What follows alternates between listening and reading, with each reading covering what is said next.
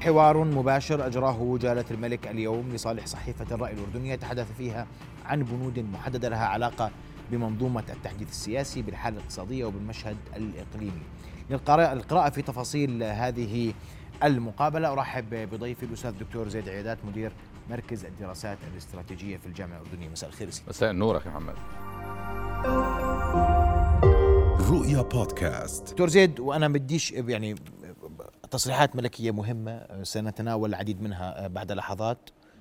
وبدي أبدأ من جانب الإصلاح السياسي مباشرة وأدخل في العمق مباشرة إلى الأحزاب. وحديث ملكي عن أهمية تطوير الأحزاب والنهضة في الأحزاب. هل نعم. اليوم هل نحن يعني الملك يوجه البقية هل نحن جادون في التعامل مع الأحزاب؟ هل الحراك الحزبي اللي بتشوفه اليوم يلبي الطموح الملكي؟ الجواب مباشرة لا. هل نحن جادون؟ منقسمون على الجدية. بعضنا جاد جدا جدا وبعضنا غير جاد على الإطلاق. لكن دعني أمهد لذلك أخي محمد. علينا أن نقرر ونتفق على حقيقة. أن مقابل جلالة الملك هي قول ممن ينطبق عليه جامع مانع ضروري كافي. ولكل تفاصيله. لا تشكل فقط رؤية واضحة ومحددة وثقة بالمستقبل وتفاؤل به ووضوح في المسار من مرحلة إلى مرحلة وإنما إصرار على أنه لا خيار لدينا إلا الإصلاح والتحديث وأن لا ترف في الوقت اللي نملكه لنضيع وقت. وهذا العبث الذي إحنا شفناه في العمليات السياسية وفي عمليات الإصلاح السياسي الذي ما زال يروح مكانه على الرغم من كل الانجازات المهمه فيما يتصل بالمؤسسات والتشريعات لكنها أيضا كما قال جلالة الملك في مقابلته وحدها لا تكفي. المطلوب اليوم هو العمل الحزبي المنظم المشاركة في صناعة القرار الإسهام في ترشيد السياسات العامة الإسهام في ترشيد الخطاب العام والجدل العام والنقاش العام في القضايا السياسية والقضايا الوطنية الكبرى. لأن في موضوعة الأحزاب السياسية ودعنا أيضا نكون صريحين جدا هنا أخي محمد. لا شك أن هنالك تشكيك وهنالك سلبية وربما هنالك البعض قد يجرؤ أن يسميها آه، قوى معطلة. والقوى المعطلة عشان أيضا نتفق هم لا يشيرون بهذه إلى الأجهزة الأمنية كما كانت دائما الحجة. وإنما إلى الكثير من القوى التي تعتقد أن نجاح التجربة الحزبية كما يراها جلالة الملك باعتباره خيار الأردن للمستقبل والأردن الجديد والأردن الحديث هي على حساب مصالحهم الضيقة التي يفضلونها ويقدمونها على مصالح الوطن.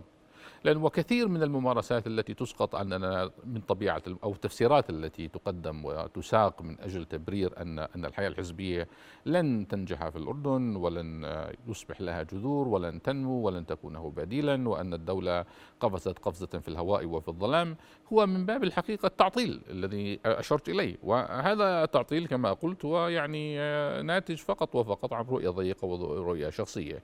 بعض الحراك اليوم الذي نراه ليس فقط آه، مهم آه، لكنه فعال وذي كفاءة ذي كفاءة عالية بأي معنى أعني. آه، إذا بتراقب أخي محمد المشهد منذ صدور مخرجات اللجنة الملكية لتحديد المنظومة السياسية خاصة فيما يتصل بالأحزاب ثم التشريعات التي رافقت ذلك في قانون الانتخاب والأحزاب وتمكين المرأة والشباب والتعديلات الدستورية كلها تشير إلى أن الدولة الأردنية والمجتمع الأردني انخرطا في ورشة عمل سياسية وطنية على امتداد الوطن لم تتوقف نعم. الآن الأصوات النشاز الأصوات المشككة ترى دائما ان أن الصوت العالي والصوت المرتفع الذي يتوجه بالنقد على الأشياء اللي هي النجاح اللي كنا بنحكي إحنا وكثير دائما إنه الشيء بالاردن المطلوب هو تبرير النجاح وليس تبرير الفشل وهذا طبعا يعني عكس الهرم مقلوب على رأسه المنطق في هذه الحالة.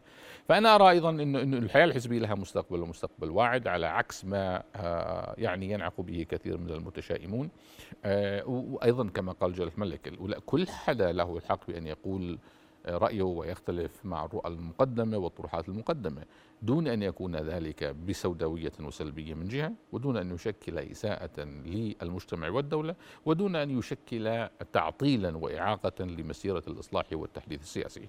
لأن عصب العملية الحزبية مسألتان أساسيتان. الأولى أن يثق الناس بأن العملية السياسية التي تترجم من خلال العمل الحزبي والنشاط الحزبي المنظم ستكون نتائجها إيجابية وإيجابية للجميع، وأن هذه العملية السياسية مضمونة بمعنى إنه ما في تفصيلات ألف وباء وجيم وتقيسات وعلى مقاس فلان ولا مقاس علان.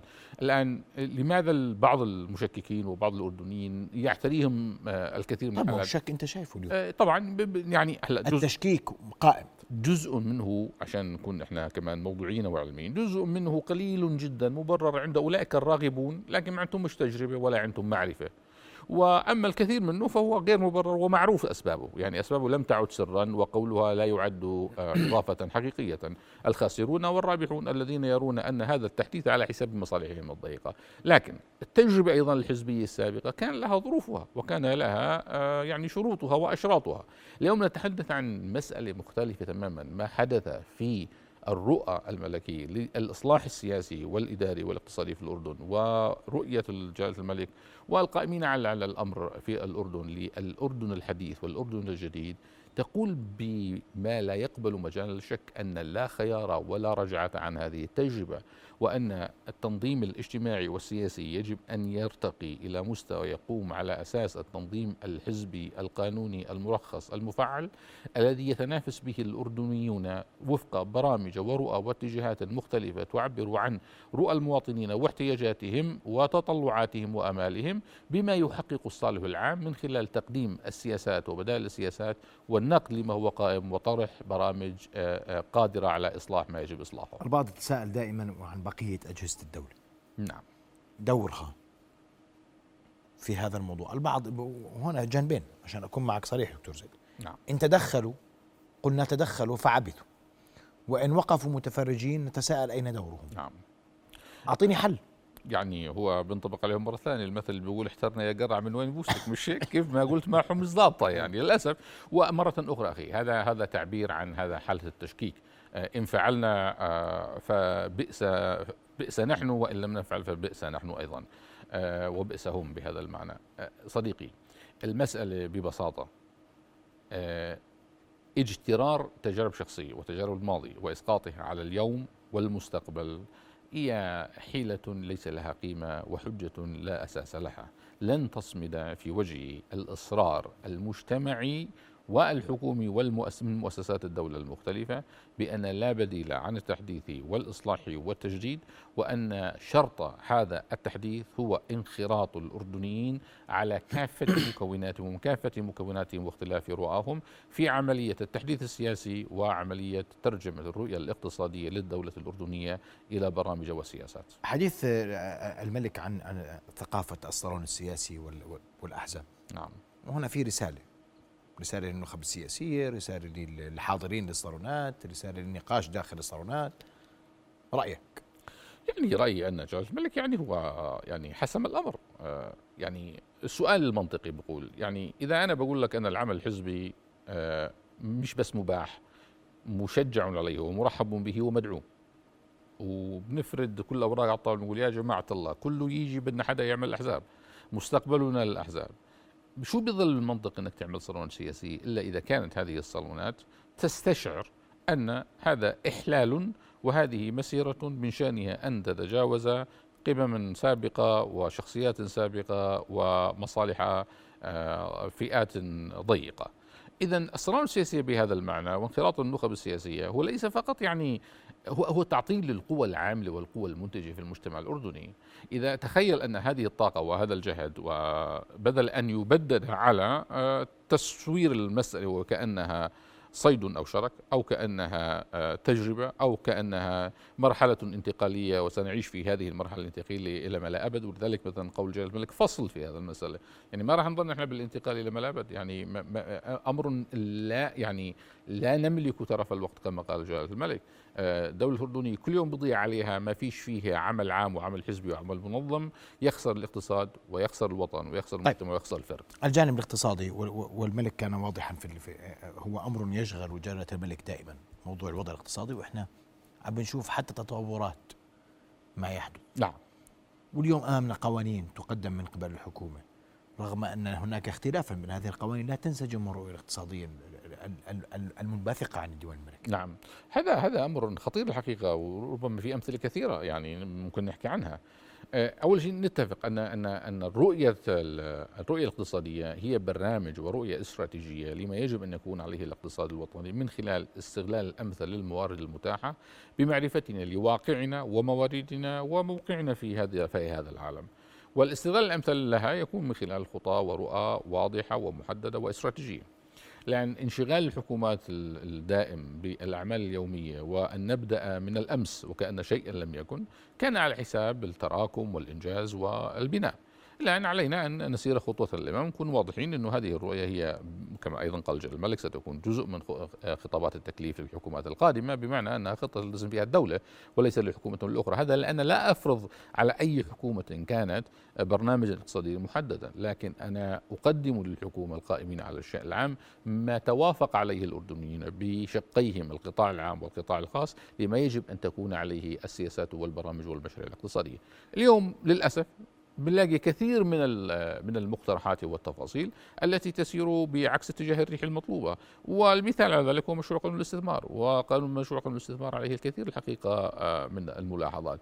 وكما يعني بقول الناس يعني لديهم اطلاع والخبراء في الموضوع يعني أنت ما بتكيش قانون آه، استثمار 20 صفحة و100 ألف صفحة الاشياء واضحة علينا أن نسمي الأشياء مسميها وان نبسطها من جهة.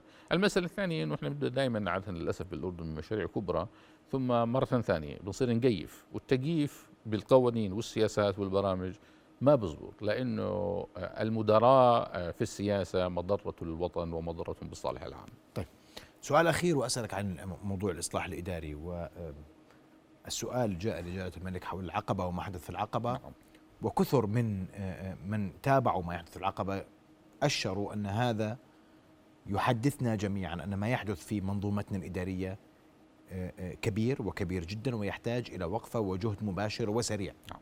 رأيك آه صديقي الفاضل يعني أظن إنه قلائل الأردنيين قد يختلفوا آه، الأردنيين بيختلفوا أشياء كثيرة بس اللي بيتفقوا عليها أن تردي الإدارة العامة في الأردن مسألة آه، يعني غاية في الأهمية وغاية في التأثير الخطير والسلبي على مجمل أداء الدولة الأردنية. جلال الملك استخدم كلمة في غاية الدقة والتوصيف عندما قال بأن الإدارة العامة هي عصب يعني إدارة الشأن العام هي عصب العمل العام وعصب الدولة الأردنية. وإحنا في العلوم السياسية وفي العلاقات الدولية في كتاب مهم جدا من الخمسينات كاردويتش The Nerves of the Government اللي هو عصب الحكومات وعصب الحكومات هو إداراتها وإدارة العامة.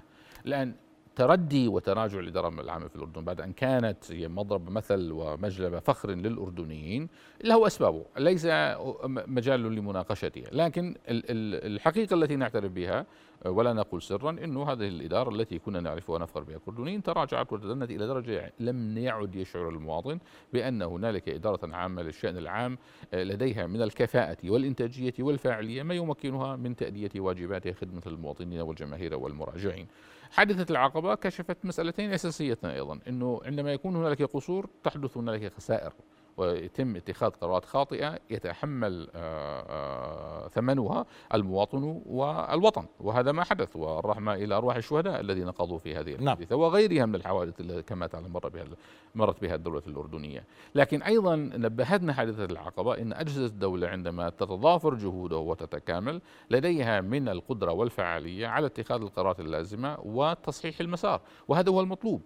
عنوان الإصلاح الإداري والرشاقة الإدارية وأن تكون الحكومة والإدارة العامة وإدارة القطاع العام هي هي عصب الدولة الأردنية يعني الكفاءة والإنتاجية والمرونة من جهة ويعني من ناحية أخرى المساءلة والمحاسبة وتحميل المقصر آه، عبئه ومسؤوليته وأن يدفع ثمن ذلك والأهم من كل ذلك أن يتم ذلك بشفافية ووضوح وبسيادة القانون لا نعم. ظلم لا ضرر ولا ضرار. واضح.